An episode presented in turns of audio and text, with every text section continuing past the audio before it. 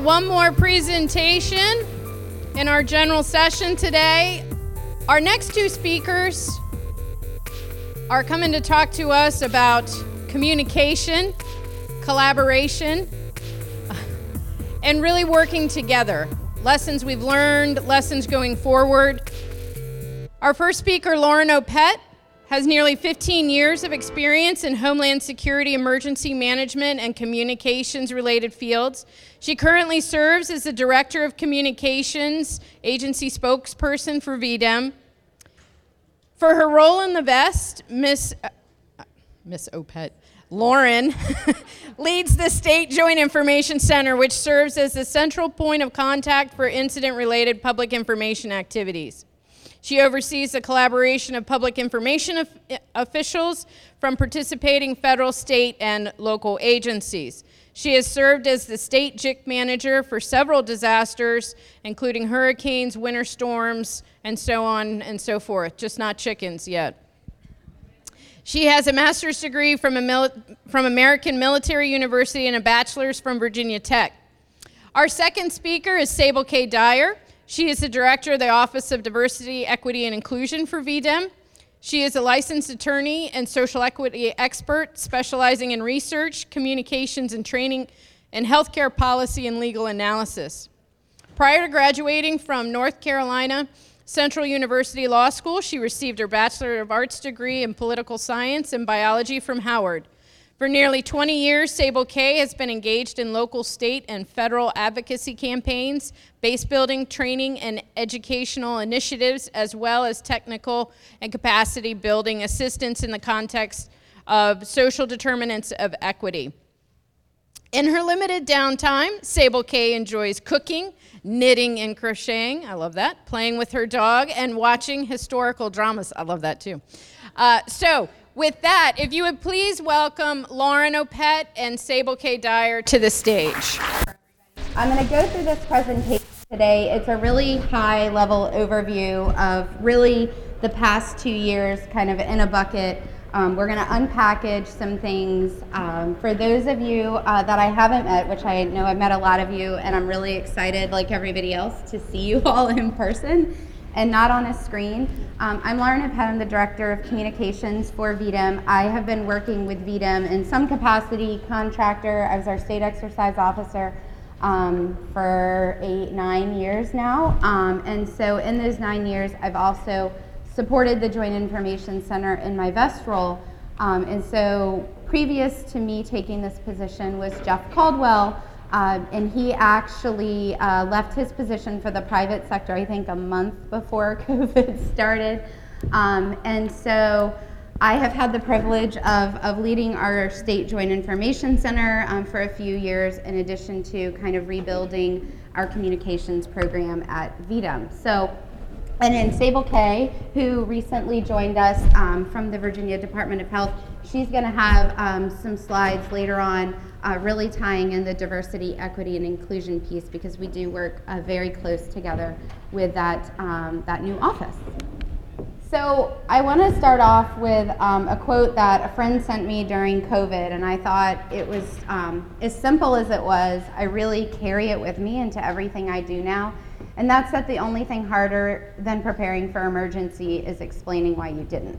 And so as we go through this week, I want you all to keep that, take pictures, uh, I do want you all to keep this in mind because as you go through things and you think that something is going to be hard or something's going to be expensive or something's going to take too many resources that you have, I want you to keep this in mind and share it with leadership because this is absolutely 100% true. And I think we've learned throughout the past two years what it's like having to explain why you didn't do something.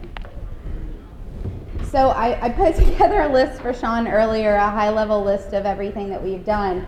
And, and this is just a, a snapshot, but I think what's really kind of crazy about this list is, is you talk about like disaster bingo. Did anybody see that that was a thing? Like, did you have that on your bingo card?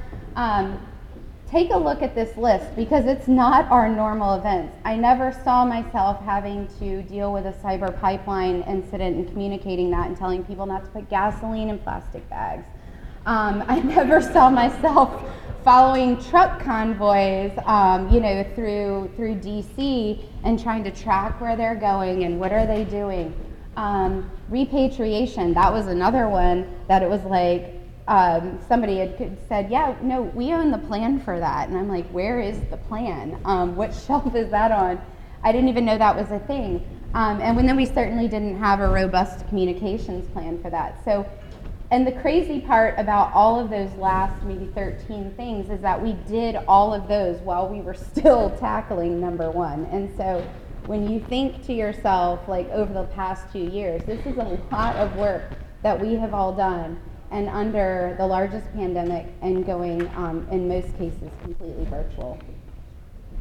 So looking back, no two incidents are the same, and I know we said that a lot, but taking a plan that you had for a hurricane and now that plan is suddenly dealing with hurricanes during a COVID 19 pandemic, um, and taking everything that you had and reworking every plan um, just to fit the current disaster environment. And so um, I used to be the state exercise officer, and the, the big phrase there is don't fight the scenario. And I joke that, like, I don't actually think anybody's ever going to fight your scenario again, Stephanie, because, like, we could throw like 50 events, and you're like, that could probably happen.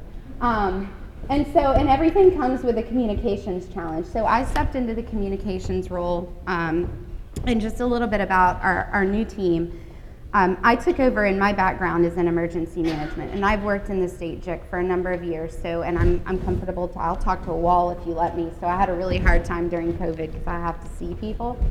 Um, but what I did was um, think through, like, when I applied for the job, is that I really want to communicate emergency management and not just um, have a communications background and then try to work in a little bit of that emergency preparedness. So when I took the job, um, Jason Elmore, who many of you may know from Chesterfield County, he's the PIO for a number of years. He has a really good public safety, fire, police, EMS background, but he's also um, like a pastor in his spare time, and he's just he's he's a great speaker. Um, and then we have Danielle Gishard, who runs our social media. She came from a local news network, and so she understands how people um, retain information and how they utilize social media to get information. Um, and then our, our latest hire, Katie uh, Carter, who is here, and we'll be talking about partners and preparedness. We brought her on. Um, she was a meteorologist from a local news network, and she's going to be doing outreach. Um, and the great thing about having them, if you all are ever looking to build a communications team, don't hesitate to hire from like a local news station because they keep it real and they will tell me, Lauren, they are not going to pick up that story or that press release. And just having that knowledge about how media works um, in general has been really critical to, I think, some of the successes that we're starting to have with putting out our public information.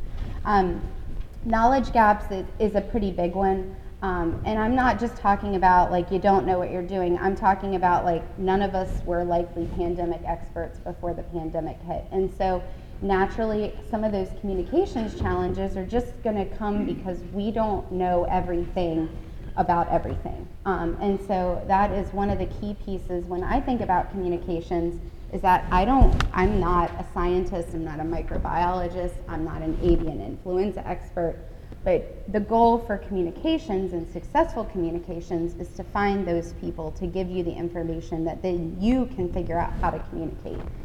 Um, resource gaps is a really big one, um, and I'm not just talking about people communications experts. Um, how many of you have the ability to translate anything you want to right now? You have the, the complete funding to translate. None of us. None of us in a blue sky. If, if we're not under a disaster declaration, we don't have the ability to do translation. And just knowing that you're going to have those resource gaps and ident- identifying them ahead of time um, is really critical.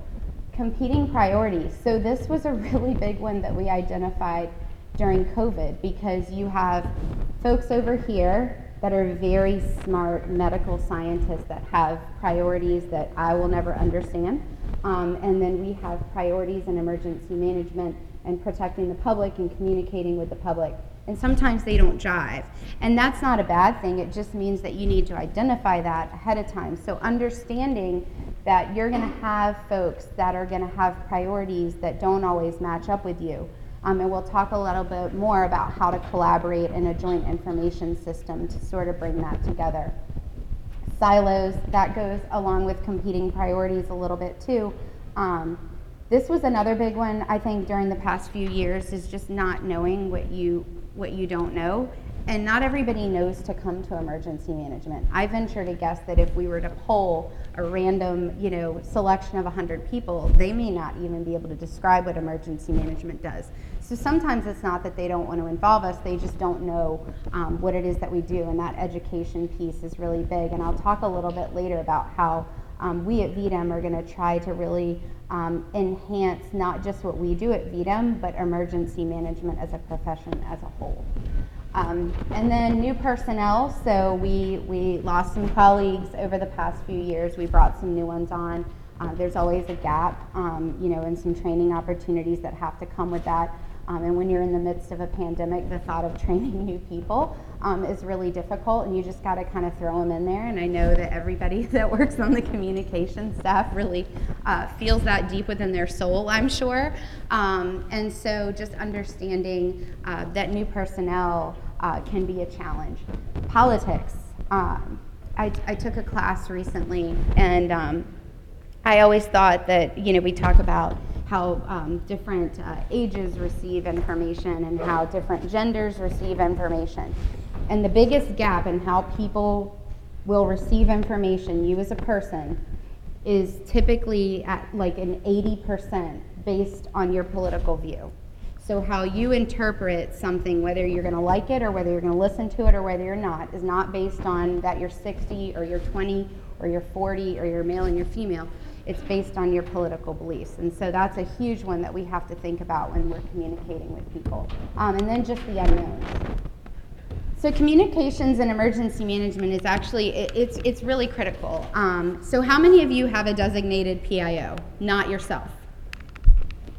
So very, maybe, okay, maybe 10%. Um, how many of you are the PIO because nobody else is it? right. And so there's a lot of you. And so um, one of the one of the things when it comes to public information is that a lot of you are emergency managers. Maybe you're a police chief, you're a fire chief, um, you're wearing multiple hats. How easy is it going to be for you in the middle of an incident to be pushing out tweets, to be sending out public information? It's pretty challenging. And so if you don't have somebody designated to do this role, um, it becomes uh, it, be, it becomes challenging because you do have to be timely with your public information. And so one of the things that um, I, I, started to notice during COVID as we started to interact with some of the the PIOs, um, people were tapping like administrative assistants or they were tapping planners or other people that didn't have a communications background, but sometimes you just need to get information out there and you're just too busy. Um, so something to keep in mind. Um, one of the key things for emergency management is it lets you control the narrative. Um, because emergency management is, is a little bit um, vague in what we do, at least for the general public, um, making sure that, that people know that we're in control of the information and that we can gather information. So um, ensuring that you become, and we'll talk about this, um, the trusted messenger, and that's that last bullet. Um, government really suffered a huge loss, and it's no surprise to everybody during COVID and becoming a trusted messenger. People don't trust the government. They don't trust what I say. If I post something about COVID, I'm going to get 50 trolls that just start talking about name the president that's in office. Um, and so, um, you know, and people don't know what to believe. And how many of us were trying to figure out what the CDC was saying versus VDH versus local health? I mean, it was it was impossible. And so you can imagine if it was a little bit hard for us to keep up with what it's like for the public that's trying to get information. Um, so really becoming those trusted people. Allowing governments to use SMEs to share information, and this one was really big for us. Um, when COVID hit, it was relying a lot on VDH, and, and VDEM actually took the lead on the Joint Information Center. Um, and I know we're going to talk about joint information centers, but we always joke that the that people I feel like think like the JIC is like the land of Oz. Like we just have all these subject matter experts and like, oh, you want me to put out a press release? Yep, I'll go ahead and write that right now. What's the topic? Yep, okay. Um, and it's just not that way. People don't understand that we still have to get the information as communicators. I can write you a press release, I can write you talking points on whatever you want, but you have to give me the information. So, what we've learned knowledge sharing. So, there's a big difference between how you communicate day to day versus how we communicate in a crisis. And so, day to day communications um, can, can be, you know, lighthearted, can be more fun. Um, it, it's not meant to, um, you know, it's meant for people to take action, but it's not like immediate, you know, life safety information. When we move into crisis communication, this is where we really have to think about how people are going to interpret what we say. Um, if we're evacuating and I tell people, you need to leave and find somewhere to go, there's a significant portion of the population that will have friends or family that can go get a hotel room. But what are we doing about the populations that don't have the money? They don't have anywhere to go. And so um, when you start thinking about crisis communications, you have to turn the wheels a little bit and adjust your mentality to start thinking about okay, like who needs to get this information? How can we help them? What resources can we provide? And what can we provide up front so they're not having to find the information. So if we're evacuating, you need to be able to tell people where there's shelters um, and where there's helpful resources up front because if you're doing that on the flip side, um, number one, you're going to be getting a lot of phone calls into your Joint Information Center or your 911 or your um, emergency management office um, but it also just um, it, it, delays them getting the information and being able to take action. Rumor control is another big one, um, and knowing when to correct rumors. And, and we don't really have you know a set rule of thumb like oh if three or more people write us in our in our private message, we're going to address the rumor. We kind of have to see where it's going.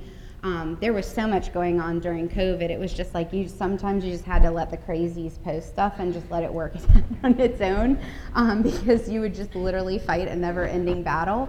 Um, and so understanding where you need to purposefully, and we call it being reactive versus proactive with your messaging. And, and we'll talk a little bit about that because that, that is hit um, with some of the, uh, the snowstorms and the trucker convoys and all of that.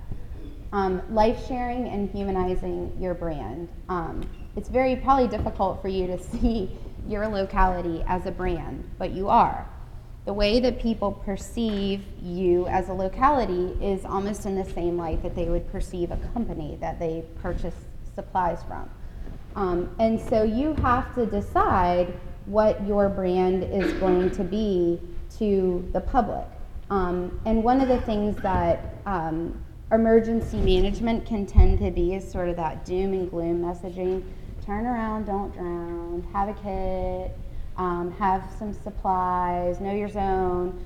Um, and we really want to get away from that messaging and focus into more positive stories and uh, a more positive light of emergency management, doing some creative videos, doing public outreach, going out into the communities and meeting people face to face if you're just sitting on your social media posting, hey, it's going to rain, turn around, don't drown, you know. So, humanizing your brand. Um, another thing that we've tried to do is highlight stories of our personnel. Um, and when we talk about, um, you know, emergency management as a whole, is really taking a look at what it is that we all do. Uh, we, I did a presentation um, for some kids at a Red Cross Youth Summit, and um, they were blown away. They just thought we were like FEMA. We went and like set up trailers after disasters. Um, and so to talk through like search and rescue and hazmat and running an emergency operations center, like that's cool stuff that the public doesn't know that we do.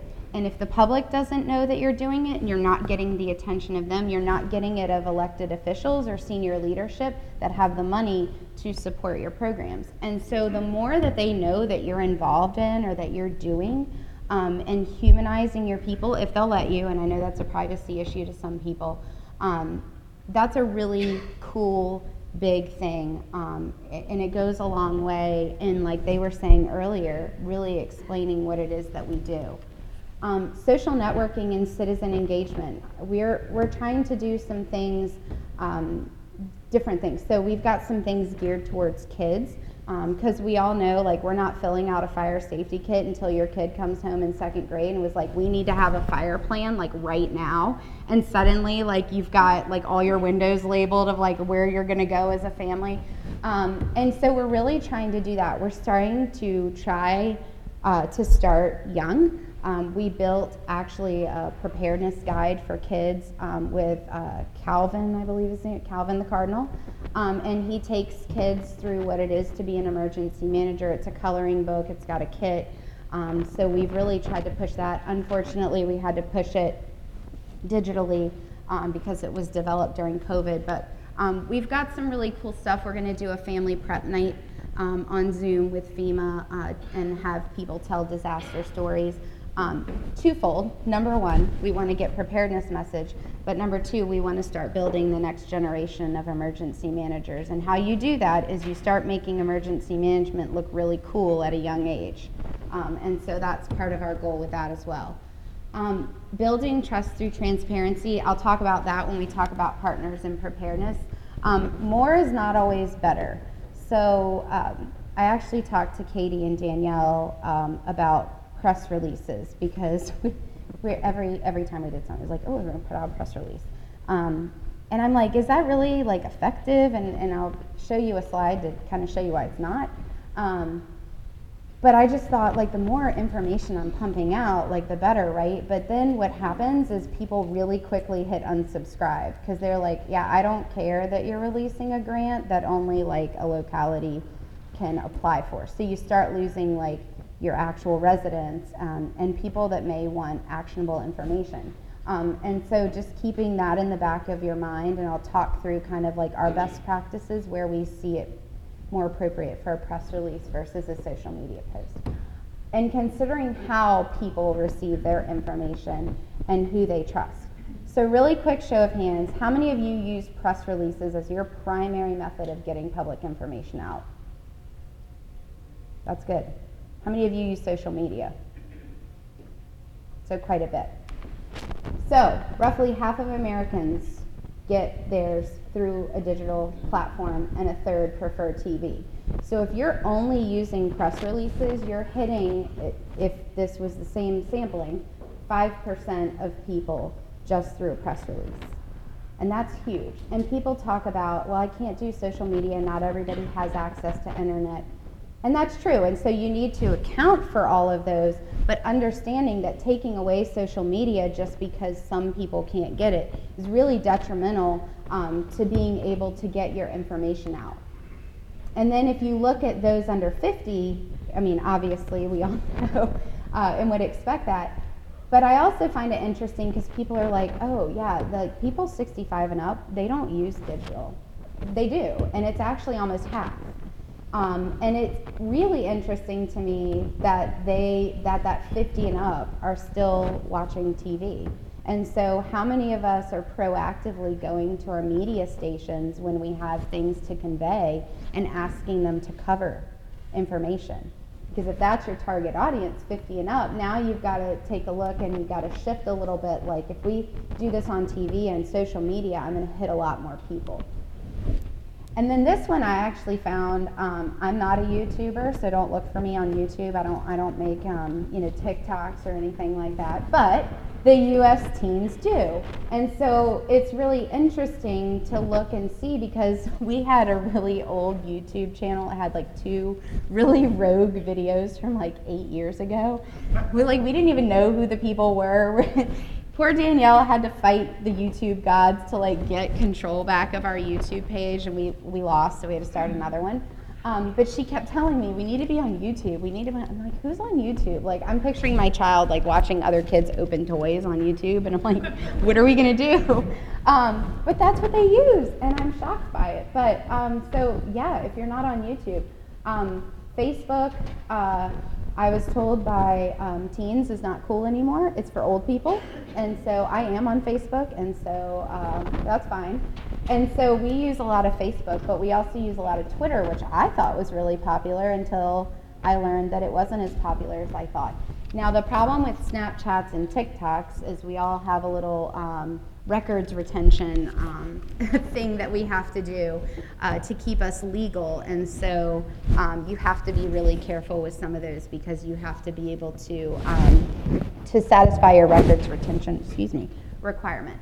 Um, so how do you communicate the various risks with the hazards and then what does success mean to you?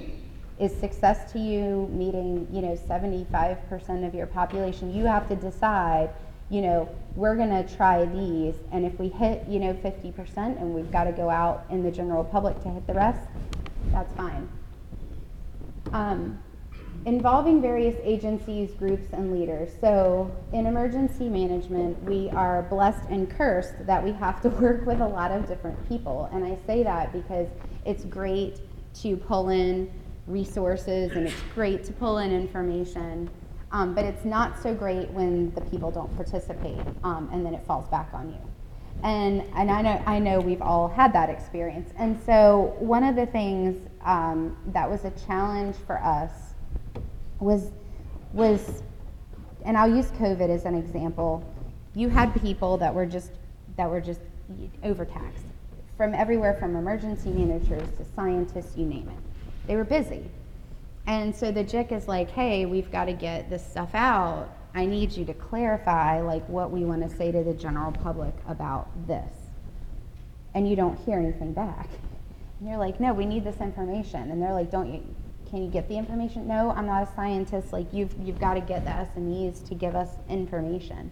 Um, and so educating people about what a joint information system is, and it is a group of communicators, but those communicators are not specialists, they're not SMEs in information. So, really making sure that you have that subject matter expertise is really critical. Understanding hyper local needs. So it's one thing to say, we're going to communicate with this locality.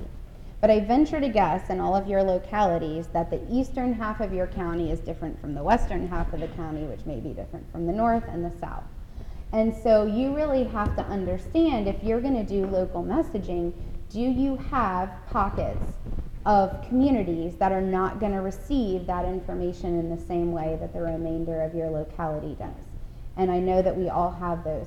And um, VDEM has done some really great work, and I know Sable K has been involved in getting data on our most vulnerable communities that we are, you know, happy to share. Um, and, and most of you, if you're a seasoned emergency manager and been in your locality, you know where those pockets are. Um, but just understanding that communications doesn't always apply to your entire jurisdiction. Sometimes you've got to go to that super hyper, hyper local level, and sometimes you got to meet them where they are. Um, anticipating resources and building new partnerships. Um, if you take nothing away, I've been coming to this conference for almost 10 years now. Um, those partnerships and those resources. Um, find people that you think could help you, find people that you think that you could help. And do it now because the time, and they always say the time to be switching business cards is not in the middle of disaster, but this is a perfect time to swap business cards and meet those SMEs and meet people that can help you.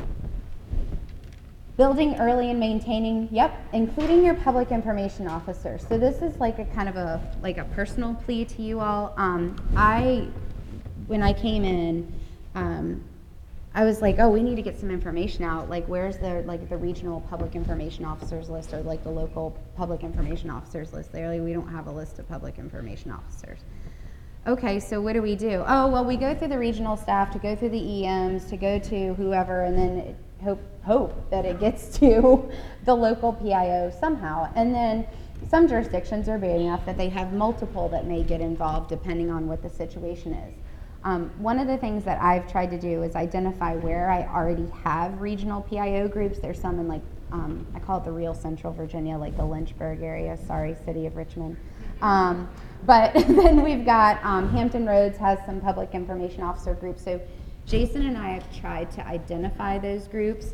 Um, but if you have groups that you know of and you just want to say, hey, Lauren, like, I don't know if you've met them before, like, we would love to. We've gone out to lunch with them. Um, when uh, like the snowstorm started happening, I already had my list ready to go. Um, but we're doing a lot of cool outreach stuff, and I would love um, to just you know go direct with the public information officer. Sometimes we give them briefings from the National Weather Service and things like that. So um, we're we're trying to do some really cool stuff. Anticipate who your partners will be for all hazards. So this was another thing. Executive Order 41 was signed a couple years ago by Governor Northam, and it, it put all the PIOs, the state agency PIOs that will come and support the Joint Information Center. Um, but it still had VDEM as, as kind of the lead for everything. Um, and so what I've tried to do is build out a list like, okay, if a major plane crashes um, and it's a significant loss of life, who can I anticipate? And I try to think through like who is going to be the lead on information? Who are my federal agencies that are going to come in? Who are my other state agencies? Um, you always include the locality, um, but try to think through now if something happened, who am I going to call? And try to identify that person in advance or those people in advance and build a relationship, maybe build a plan. Um, and talk through how you're going to communicate that. I didn't realize until we did um, some of the uh, the pipeline things and stuff like that that some of our partners have to go through like three judges just to put out a press release or talk to the media, or they just they have a policy in place that doesn't allow them to speak to media at all. So they're like, you know, Lauren, it would be really great if you could just put this out for us. I'm like, no. And they're like no we literally have to go through like our judges to, to do this. It's not getting out like in the next week.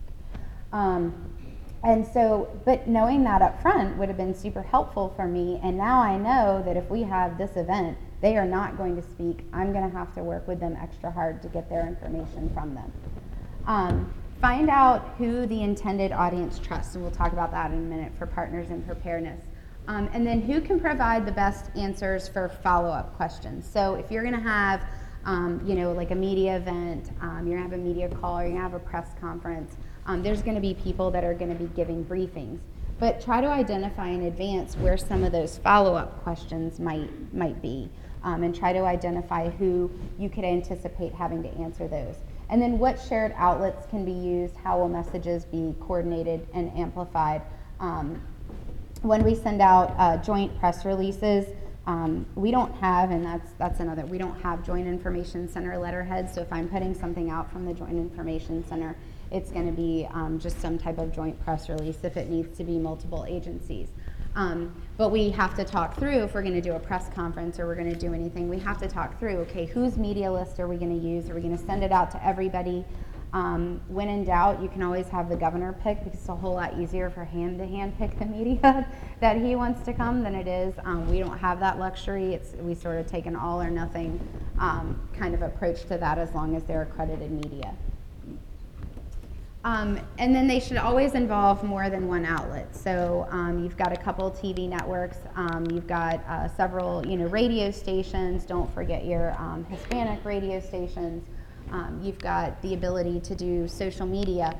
So, talking about um, outlets and how you use them, we sat down and we were like, okay, we, if we put out a press release, do we do we need to put it out on social media? Does it always need to go? So, kind of our rule of thumb is, if it's something just like a quick update on our agency, Facebook or Twitter are what we use.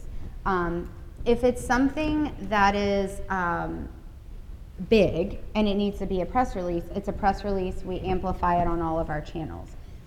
If it's just a news, like somebody got recognized as like an award, um, we try to think through okay, it's going to go on our news page, but like this would be really cool for our colleagues to know, so we're going to post that on LinkedIn. And we try to think through so we're not oversaturating everybody with information from VDEM. We try to be really strategic.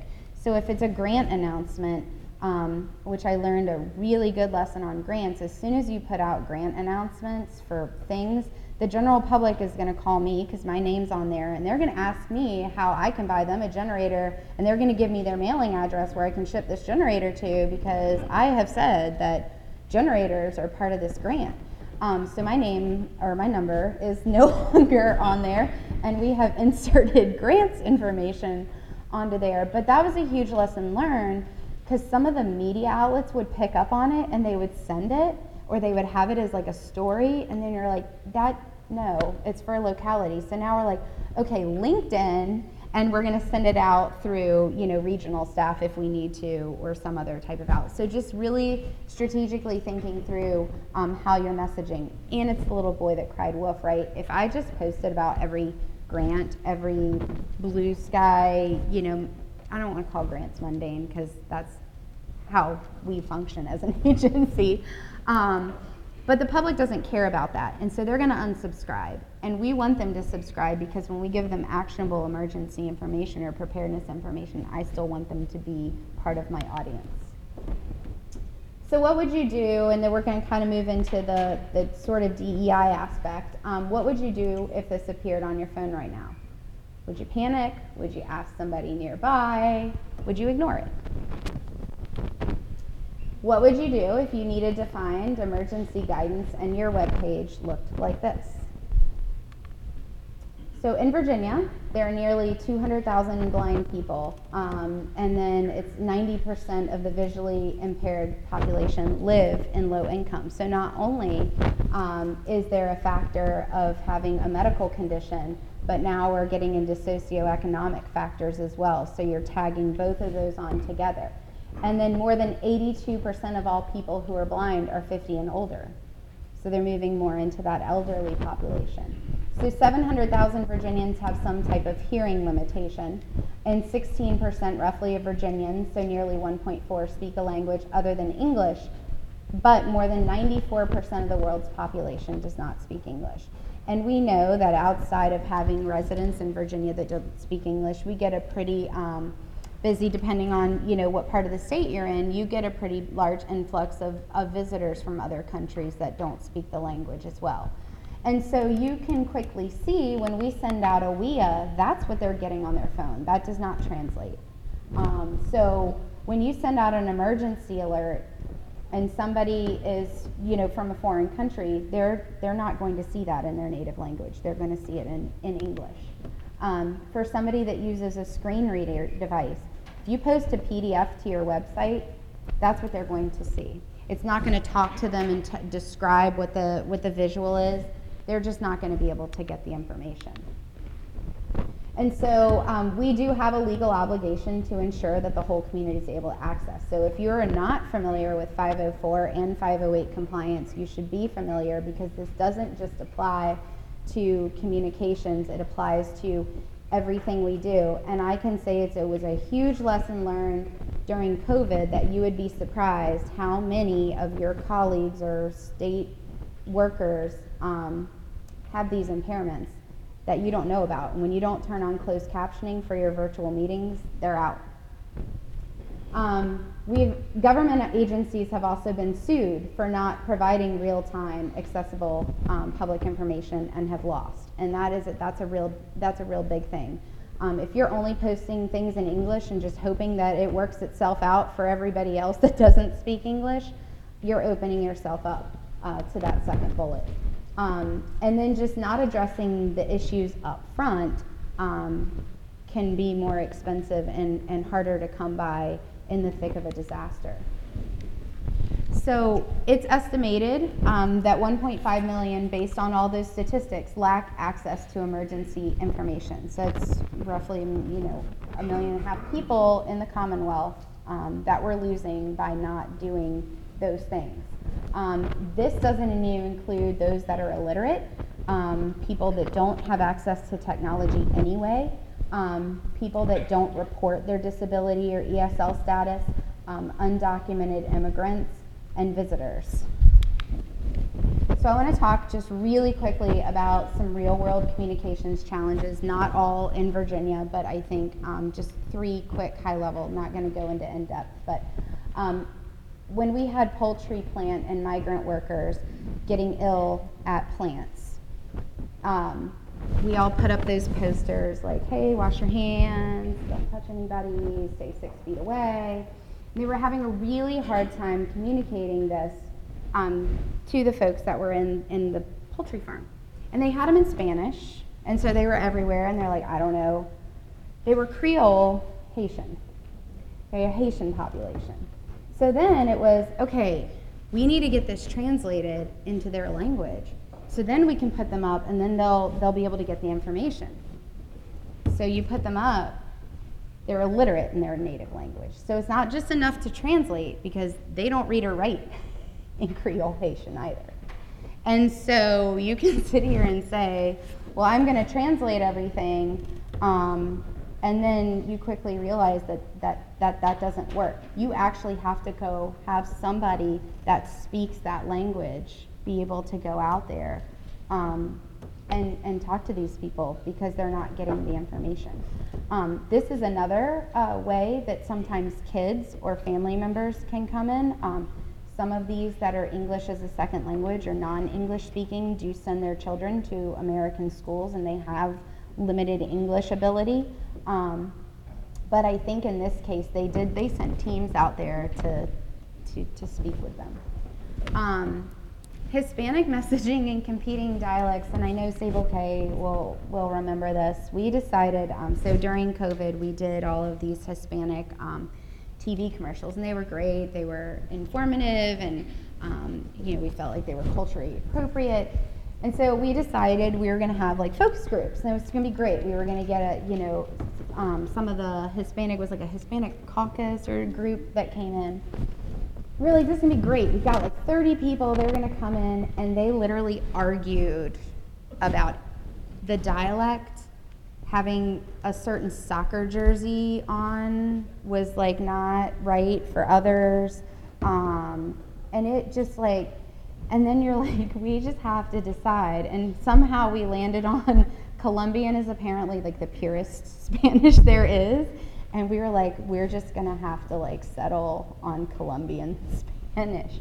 Um, but I never would have thought. Um, we did have to change some of our billboards because there was such a major difference in how some of them interpreted slang. Um, and I never would have known. Like, had I not brought those people in there and I just had one person that spoke Spanish look at this and say, yep, we're all good. Had no idea I would have been offending, you know, three other Spanish speaking um, dialects. So, um, another one, which was huge, and I know a lot of people are still reeling from the repatriation, um, is cultural competency. Um, it's not expected that everybody that's in emergency management is going to understand every culture, every religion, um, every everything, how they communicate, how they deal with deceased. Um, and so I had, uh, had taken a class and they were talking about there was a mass shooting and one of the individuals was Jewish. So they put out messaging to the group um, because they had they had some people that were just like no, no I want I want my loved one I'm I, am i am going to bury my loved one I, I need their body um, and they decided to put out this messaging that was pretty harsh like no it's still under investigation they're going to stay there um, and then they'll go to the, the um, medical examiner, um, and then at some point you're going to get this body back.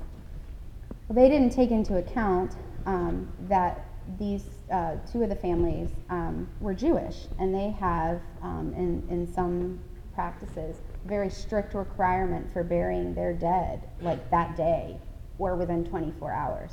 And so the idea of not getting their loved one back for several days or maybe a week um, was completely against their religious burial practices.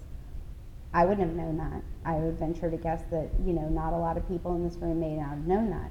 Um, and so when we talk about communications challenges, these are the types of things that we have to think about. People that are illiterate in second languages, um, people that speak different dialects of the language, and then cultural competency. And that was another, you know, like I said, that was a big one um, for the Afghan repatriation um, because they have a lot of cultural nuances that we don't have over here. Um, and so things that they do could be seen as wrong here and vice versa. Um, knowing what foods they eat, um, knowing what their, their kids are allowed to have. I mean, it, it, it'll blow your mind. Um, and so having partnerships with folks that can give you that cultural perspective is really big. Um, this is my favorite because it's okay not to know it all. Um, I feel like emergency management is expected to be everything to everyone. I felt a lot during COVID um, that I was expected to be everything to everyone for communications. Um, but leverage professionals, um, ask about resources, um, and always ask yourself if this were to occur, what resources would I need, and how do I plan to inform the public? It's one thing to have a plan on what you're going to do, but you need to also identify how you're going to communicate with the public. So, best practices media day, bringing the media in early and often. Um, this is one thing that I'm going to try to have our media in before hurricane preparedness. You want to get B roll of the EOC so that you're not knocking on our door at like 6 o'clock at night um, when we're all trying to manage an, act, uh, an event. Um, having media kits, like so having information about your agency that the media can have in advance to understand what emergency management does um, I really quickly noticed after COVID and convoys and 95 that people didn't understand what emergency management does. Um, the fact that we weren't running incident command blew their mind. Um, and so I really discovered I need to level set our media partners um, in advance because that's only going to help us um, when they come calling for stories. Knowing when to be reactive versus proactive. So knowing when um, you need to be reactive. So, like, we're getting a couple media inquiries, I'm going to let them come to us and I'm going to give them some answers. But when I have the big picture, that's when I'm going to move to proactive. I mean, that's kind of what we did for the trucker convoy um, because it was an unknown. I mean, they're like traveling to this city, losing 30, picking up 100, going to the next city, losing 20, picking up four. Um, and it was just, we didn't know when they were coming. And so it was kind of like, okay, we're going to do some reactive message when the media asks, we're going to have these answers. But when we know more, then, and we know they're coming, and we know the timing, and we know the impacts, that's when you move to a proactive messaging because if you go proactive and you have very vague information, like forget it, because they're just going to ask questions anyway. So knowing that timing, and I think we really um, we found a balance during that one. Ensuring leaders are informed and provided regular talking points. Um, this is something that I started doing um, during COVID and then moving into every event. Our leadership, whether it's Aaron and Sean, it actually goes all the way up to the governor's office they get regular talking points um, at least once a day, if not multiple times a day. Um, it'll highlight the changes, and I'll gather it from all the agencies, and it'll go. And I really think it it level sets them, like Carrie was showing with the briefing. It level sets them to the situation. Um, it saves you from having to get questions, um, but it also allows them to develop their questions too and think through it. So when you have your next briefing, they're already prepared. They know what's been going on, you can kind of skip over that and go to the questions that they're going to have. Um, deciding your messaging strategy and battle rhythm. So as soon as we open the JIC, we take a look at it, um, and it's situationally dependent, right? Because for snowstorms, you're getting National Weather Service here and here. During hurricanes, you're getting um, you know, three, six, nine, all that. So trying to plan your battle rhythm around what's going on and understanding when a JIC isn't needed my biggest, if I do nothing else with my life, it's going to be explaining to people what a joint information system and what a joint information uh, center does and doesn't do, um, and having a misunderstanding about what that looks like. Um, we will be the best source of information because we will um, have SMEs, we will um, have plans and strategies. Our goal is to get that public trust um, we also want to um, manage rumors, um, and we want to have a measure of public perception of the incident. Um, and that is key because you can use those things to understand what the public feels about the messaging if you do enough social listening. And if you don't have somebody in your joint information system that is doing that social listening, that's a critical piece. Um, and then working with incident command. Misconceptions we're not setting up a joint information center for every event. Um, we, it's, it's not always needed. And so you have to decide, like, hey, for a trucker convoy, I'm dealing with state police and VDOT. I don't need to open up a joint information center. I'm going to get them on an email and we're going to talk through. We don't all need to sit in a room until we do need to sit in a room. Um, but we're not going to set that up. I can email just as easily as I can bring a bunch of people in to sit for 12 hour shifts and not really have much to say at that point. So um, deciding when you do that. I will never message on behalf of other entities. Like I will never, if you're not already putting out as a locality, I'm not putting that message out for you. So um, I will amplify if you're like, hey, Lauren, I need you to share this. Can you help us? Yes, absolutely. But I'm not going to say, I can pick on Rob because he's not in the room. I'm not going to say, oh, look, Chesapeake opened up a shelter. I'm just going to go ahead and I'm going to, you know, create a create a post for that. That's not that's not what we do. We're really there to amplify, or if you need help crafting a message, um, that's really where the expertise is. Um, we don't decide what the public protective actions are. So it's not a bunch of communicators in a room like, you know what, we should probably close schools for a year and a half. That would that would be probably what we should do. That's not us. That's coming from a way higher up. Um, and so understanding that when we put that information out, that's coming from someone obviously higher than the people in the room. Um, and I can't control what your elected officials post, say, or do. They're not getting that information from me. Um, and so, with that being said, um, that's a big ask. You know, if you've got local PIOs that work with your mayor, your city manager, um, bring them into the fold for the PIO group so that at very least, if somebody higher up is telling them to say or do something, you'll be able to contradict that, or the PIO will, and say, Yeah, I don't think that's what we've been hearing, and I think this would be a better strategy. So what we've been doing, if you all have been a part of anything for two years, you know that I set up calls before, during, um, and after events. We've been doing a lot of those. They've been really super successful, um, unless you were on that one where I realized that Google maxes me out at like 83 participants, and then we had a very exclusive waiting room um, to get in. Uh, so we have been doing those, um, building relationships um, ensuring we have communications training. We are going to be updating the VDEM website, as Aaron said. Um, if I do nothing else in the next six months, I would really like to get that updated, um, get some more information on there. Um, and then partners in preparedness. So Katie is going to be our lead on our new partners in preparedness. This was a budget bill put forward by Delegate Price, who's down here in the Hampton Roads um, area, um, to really do some um, local outreach events. And so the goal um, is really to break down those barriers, reach the vulnerable communities. But what it will be um, is anybody, nonprofits, faith based, community liaisons, private businesses, social media influencers, whoever wants to, uh, you know, preach the gospel of preparedness um, is really what we are looking for. Um, New York City, EM, and some other states have great models. VDH has the Partners of Prayer and Prevention. Um, and it's really just giving them information that already exists publicly. So we're not going to be announcing an evacuation to that group um, or anything like that. This is, you know, how to make a kit. We're translating things. We're going out to events. We're building relationships with faith based organizations because, oh, by the way, those organizations too may be able to help you with some of that cultural competency or religious competency things. You can kind of um, work off of each other.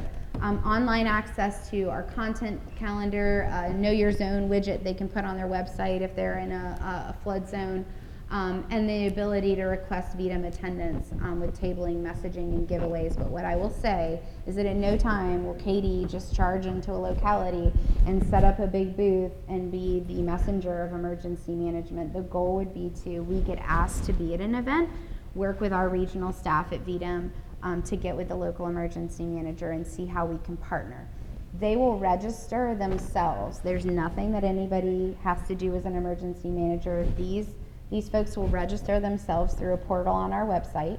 Um, but I do see benefit in that if you all needed, you know, hey, we've got to do this messaging to the community, and we've got like four churches that are subscribed in that area, and you need to get something out, like, absolutely, like, let's get it out.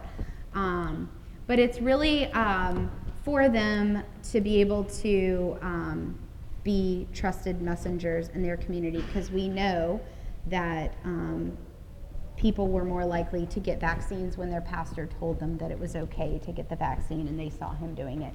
And so this is kind of building on what was done. This is um, this was delegates delegate prices. I won't call it the baby, but this was her her project. Um, we're excited to see it through fruition. We plan, um, we're still building it. We have an SOG, we've got a couple things, but um, we can expect this to, I'm aiming for um, kind of the May timeframe. And there'll be a lot more information that comes out to you as a local before this launches. And that I promise you, we're not just going to launch it and then have to have you explain what this program is.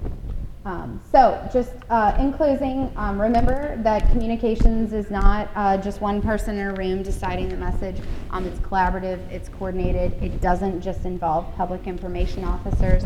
It's not an afterthought, but I'm telling you right now that it can make or break your incident um, if it goes sideways. So, um, that is all I have. Um, and so now I will turn it over uh, to Sable. K- Thanks, Lauren.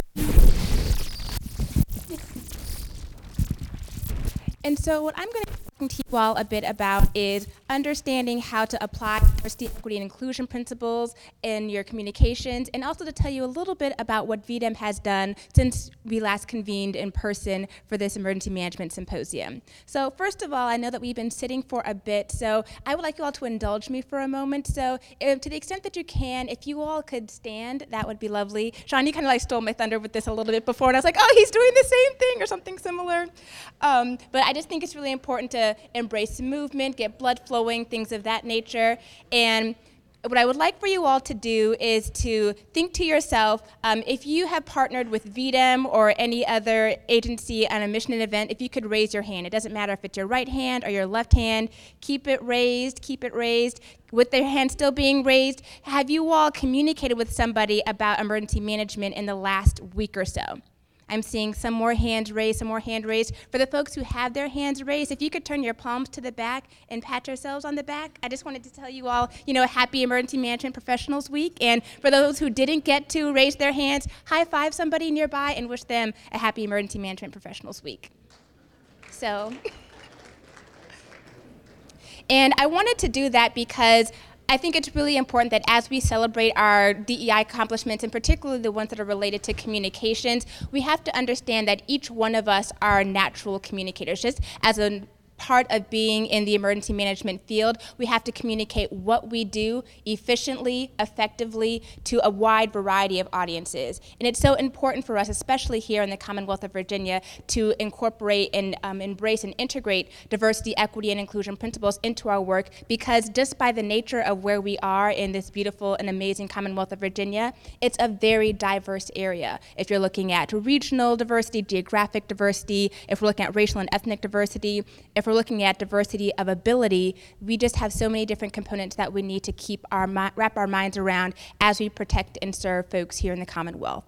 So there are a couple of pieces that I want to underscore here. I won't be before you all too long, and so I just want to make sure that you all understand um, and understand some of the pieces that we've done here. So the first thing that I wanted to highlight was is our um, health equity um, community contact tracing and testing guidebook. This came out last May, and it was one of the primary um, key accomplishments of our Health Equity Working Group. As I'm sure you all are well aware, our Health Equity Working Group was convened and established in March of 2020 to uh, make sure that we were applying an equity lens both proactively and reactively to our COVID 19 pandemic.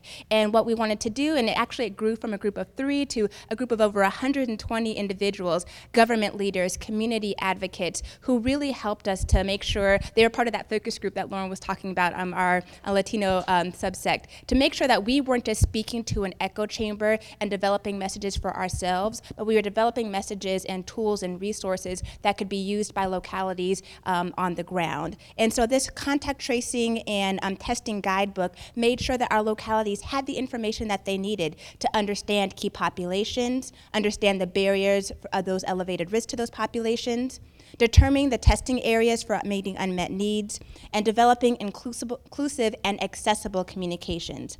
Specifically, we wanted to focus on pre and post event communications, making sure that the personnel who were servicing understood how to communicate to the folks, and especially that the signage that was there would overcome things such as health literacy barriers, access and functional needs barriers, the socioeconomic barriers, and communications barriers that existed there.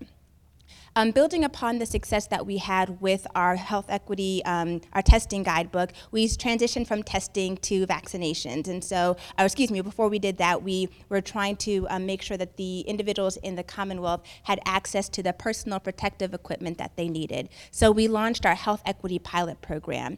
This was a flagship program of our health equity leadership task force, and it was especially remarkable because we leveraged a partnership and developed a partnership with nearly 70 localities, probably some many of you in this room, to make sure that over a million cloth masks and about 840 bottles of sanitizer were developed and distributed to vulnerable communities. And what was really special about this is that we let the locality take control to help us to understand what information needed to be shared with the individuals in the areas of highest need in the locality and also spoke with them about what languages that information needed to be translated into. And Lauren brought up an uh, example earlier today. That's where some of the conversations about dialects came into place, but we wanted to make sure that we applied those lessons learned and that we weren't coming in acting like we knew what needed to be said, but we were working in partnership and in a collaborative spirit to work with the localities. And building upon that is when we leveraged our hyper-local community outreach. Um, we had an incredible partner through um, Elite Business Strategies, and they were able to help us develop hyper-local community vaccination efforts throughout the Commonwealth. The Elite team deployed 16 um, teams across the Commonwealth, and they were working with our local health districts and our emergency managers to ensure that vulnerable populations had educated um, information, correct information about vaccination so that they could make informed decisions for themselves and their localities. And Elite made, reached over 1 million Virginians and partnered with over 500 community partners. One of the things that I thought was so special that the elite team did is that they made sure that the 16 teams that they deployed were primarily composed of individuals who were from that locality, and to the extent that English should not be the predominant language, they had lang- they had teams fully comprised of folks who spoke the language uh, that was most needed for that vulnerable and marginalized marginalized area. And so as we're looking as for emergency managers moving forward, we should continue to um, utilize that model um, of letting the localities go first and then also making sure that we're speaking in the way and in the language that our um, residents need us to. And the elite team helped us to support the nine community vaccination teams that we had across the Commonwealth. Um, this was a synergy of um, communications efforts between VDEM, VDH, and um, as well as our communications contractors. And thankfully, this collaborative approach was able to lead over 400,000 um, Virginians to be vaccinated. And what was really great about this, um, and we were able to apply these lessons learned um, through our partners in prayer and prevention, and now we have our partners in preparedness um, group that um, Lauren talked about just a few moments ago. It's really about understanding when like understanding who the messenger needs to be and what the message needs to be and making sure that we understand that sometimes as localities as emergency managers we're not always going to be the best messenger so making sure that we have established those relationships before an emergency occurs so that we can make sure that we leverage the trusted voice um, in the community to make sure that they can amplify the safety messages that we're trying to convey.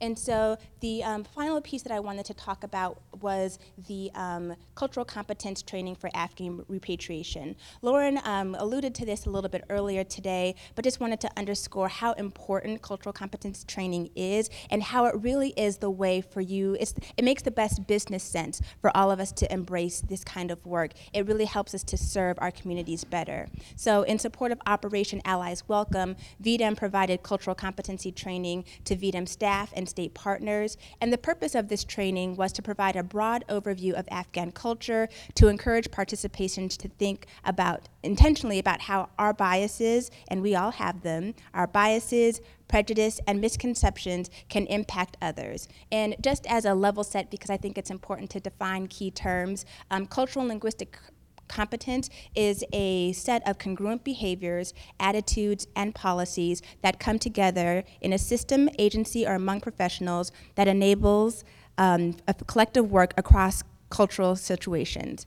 Culture specifically refers to an integrated patterns of human behavior that include language, thoughts, communications, actions, customs, beliefs, values, and institutions of racial, ethnic, and religious or social groups. And then competence implies having the capacity to function effectively as an individual or organization within the context of the cultural beliefs, behaviors, and needs presented by the consumers and their communities.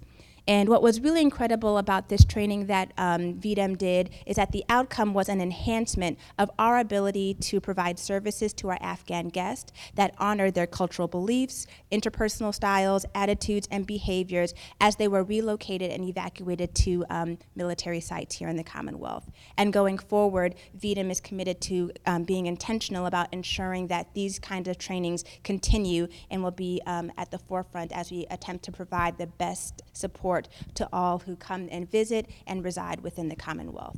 So those are just a couple of examples of how we have leveraged DEI principles, so how we've interwoven those principles into some of our communications pieces. And one thing that I wanted to leave with you all before I step to the side is that DEI, diversity, equity, inclusion, is everyone's responsibility. One of the things that I loved about the way that with this presentation was done today is that I wasn't the only person who talked about DEI principles today. You all had saw Lauren, she talked through about the wonderful and complex and rich diversity that we have here in the Commonwealth. And the more that we take DEI out of the DEI office and have it to be something that is a part of all of our nomenclature, the stronger, better, more productive, and prepared Commonwealth we will be. And so, with that, I will. I'm happy to answer questions at the appropriate time and um, go on to our our next piece.